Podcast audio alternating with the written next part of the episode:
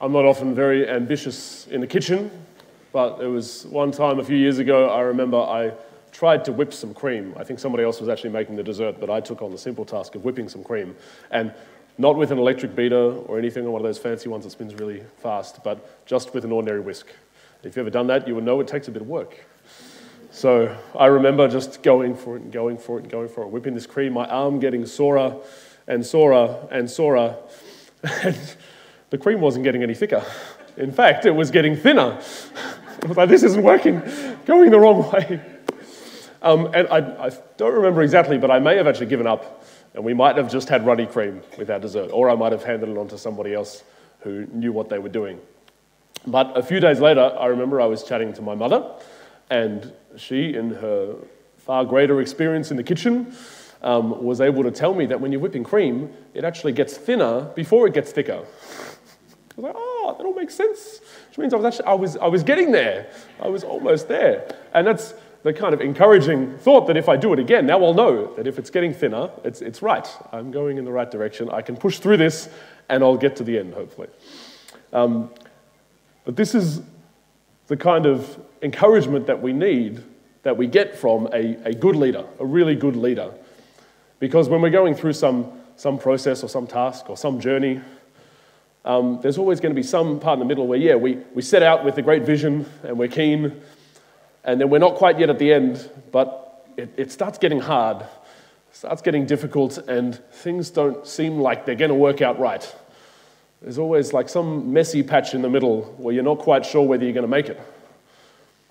And a good leader is one who has the right strategy to get you to the end, that knows how we're going to make it to the final goal. But a great leader is one who can hold you in that patch and inspire you and encourage you that even though it seems like everything's gone wrong, it seems like everything's failing, it seems like we're not going to make it to the end, that great leader can keep inspiring you to follow after them so that you keep on track and you get to the end, unlike I did with my cream. It's like the image I get of this is like any good sports movie. I'm sure you've watched some sports movies in your time, and there's always that point in the big final or the big match when it's, it's halftime and they're down by heaps, or like there's this one last play that they need to make, or their star player's just been injured and it seems like they're not going to make it, that there's no way they could possibly come out with the victory. But the coach has a plan. He has the, the, the amazing play or the thing that they need to do that's going to get them out in the end. And he, he gets the team around and shares with them the great plan, and they all look at each other like, What, are you serious? Is that really going to work? Can we really do it? It seems so hopeless at this point. But because he's a great leader, he's able to call them on, he's able to encourage them, and then they, they get around it. There's the rousing speech, and they get up, they do the play, they score the goal, they hit the winning runs, whatever it is, and then they win. Because this is what a great leader is able to do that, that messy patch in the middle when it doesn't seem like you can make it. It seems like everything's fallen apart and that we've lost. They can lead us through that. Now, we're very blessed here at St. Benedict's because we have a great leader. Now, you know who I'm talking about, yeah? Not Father Dan. He is a great leader, but I'm talking about Jesus. Jesus is our great leader. Jesus is our king. And this is what our feast today is all about. In fact, this is what Christianity is all about. This is what the gospel is all about. This is what God's work in the world is all about. That from God creating the world, from Jesus coming into the world, and the whole work of redemption, the point of that is that all of creation comes under Jesus' rule. That Jesus becomes the, the King of kings and the Lord of lords. He is Lord over all of creation. Now, the one intriguing bit about that is that all, the, the trees and the birds and the bees um, just come into God's kingdom. That it just, it's a fact, it happens. Whereas we, human beings, get a choice of whether we want to take part in Jesus' kingdom or not. And the whole of our Christian walk is about that decision. It's about whether we take on Jesus as our king, whether we accept his leadership and follow him. And our, our whole life is summed up in that when we join in his kingdom in heaven or we don't. But there's also so many decisions that we make along the way that are when we're deciding to follow Jesus. Every, every action that we take in following Jesus, every time we go to prayer, every time we come to Mass, every time we do some act of charity, we follow where God is leading us, we're saying, Jesus, I want you to be my king. I want to live in your kingdom. The most important of those decisions, though, while we make lots and lots of decisions like that, the most important ones are when things seem to be going wrong. When things are going fine, sure, I can make Jesus my king. It's like, yeah, he's a nice guy. I'll follow him. You know, I don't exactly need much from him right now. I don't really feel like I need saving right now, but he's a nice guy. The Christians seem like good people. I'll go and hang out with them and have a cuppa. But then, when things aren't going so great,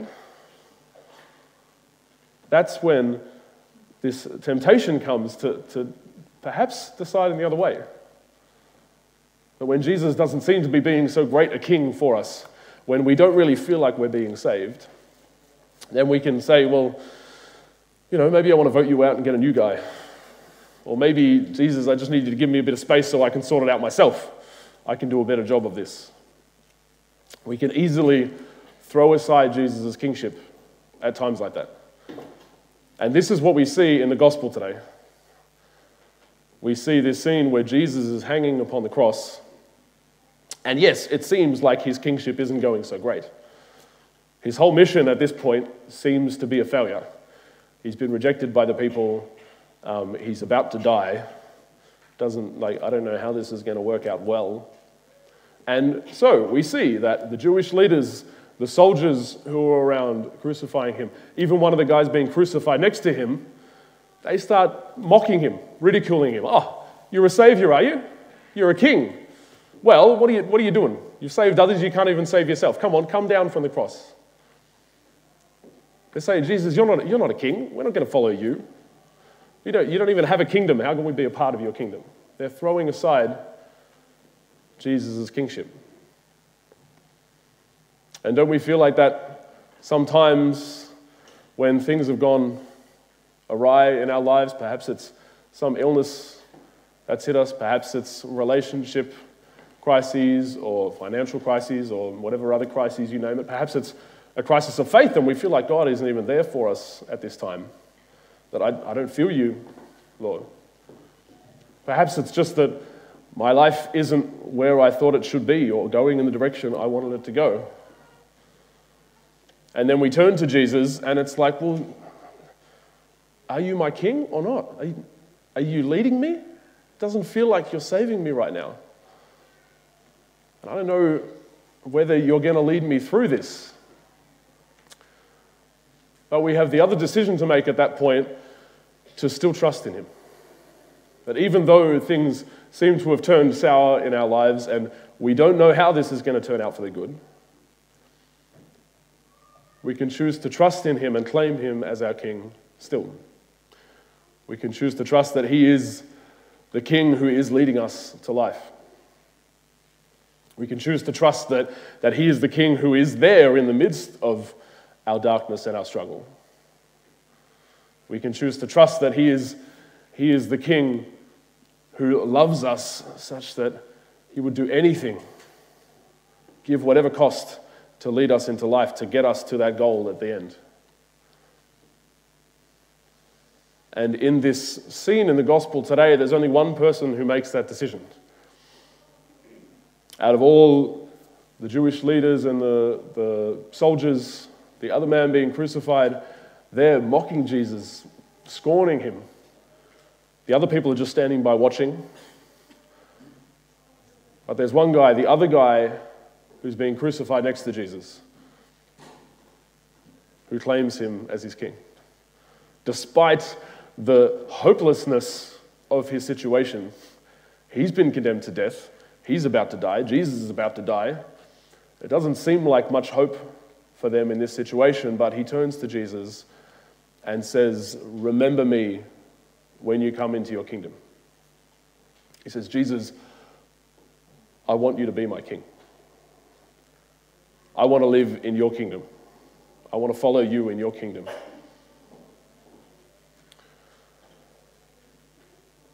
How is it, though, that we can look at this scene, that we can look at Jesus on the cross in the seeming hopelessness of it and trust him?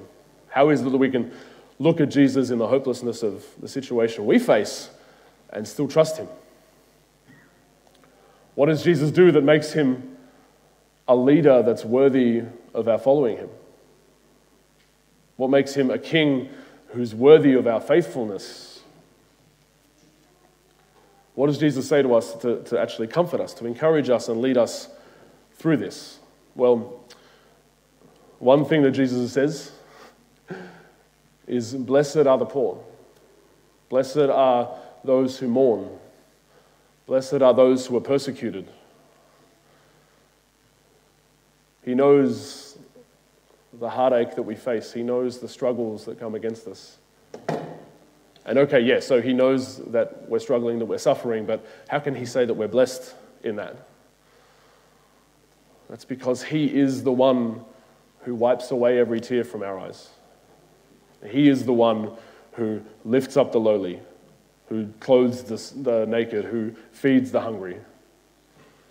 He's the one who, who picks up us when we're down. He's the one who brings justice to us when we're oppressed, when we have wrong done to us. And so, this is why, when we look on the cross, we don't see it as a, a sign of hopelessness or of defeat. This is why we can hang the cross in our churches and we come and worship before it. Because this isn't a sign for us of hopelessness and of defeat. This is a sign of victory for us. We look at Jesus hanging on the cross and we see the hope of the resurrection. We see our King who leads us even in the darkness and through the darkness, and we know that this is a sign of his love for us, the love of our God who would give absolutely everything for us. Our King who loves us in a way that doesn't end in death or in defeat, but who loves us and that that leads to life. We look at the cross and know that that is the path to the resurrection. And so we're invited today to look upon Jesus hanging on the cross. And we're invited of these two responses that the people there made.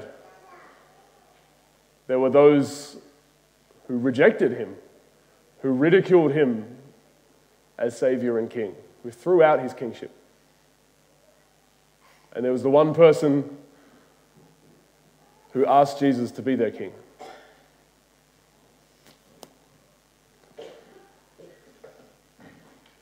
How do you respond to Jesus?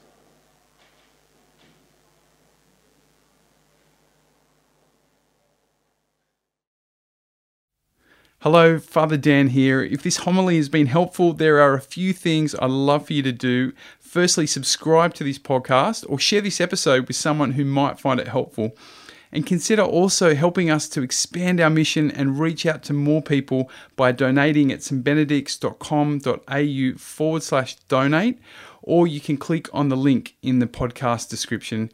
Thanks so much for joining us and have a blessed week.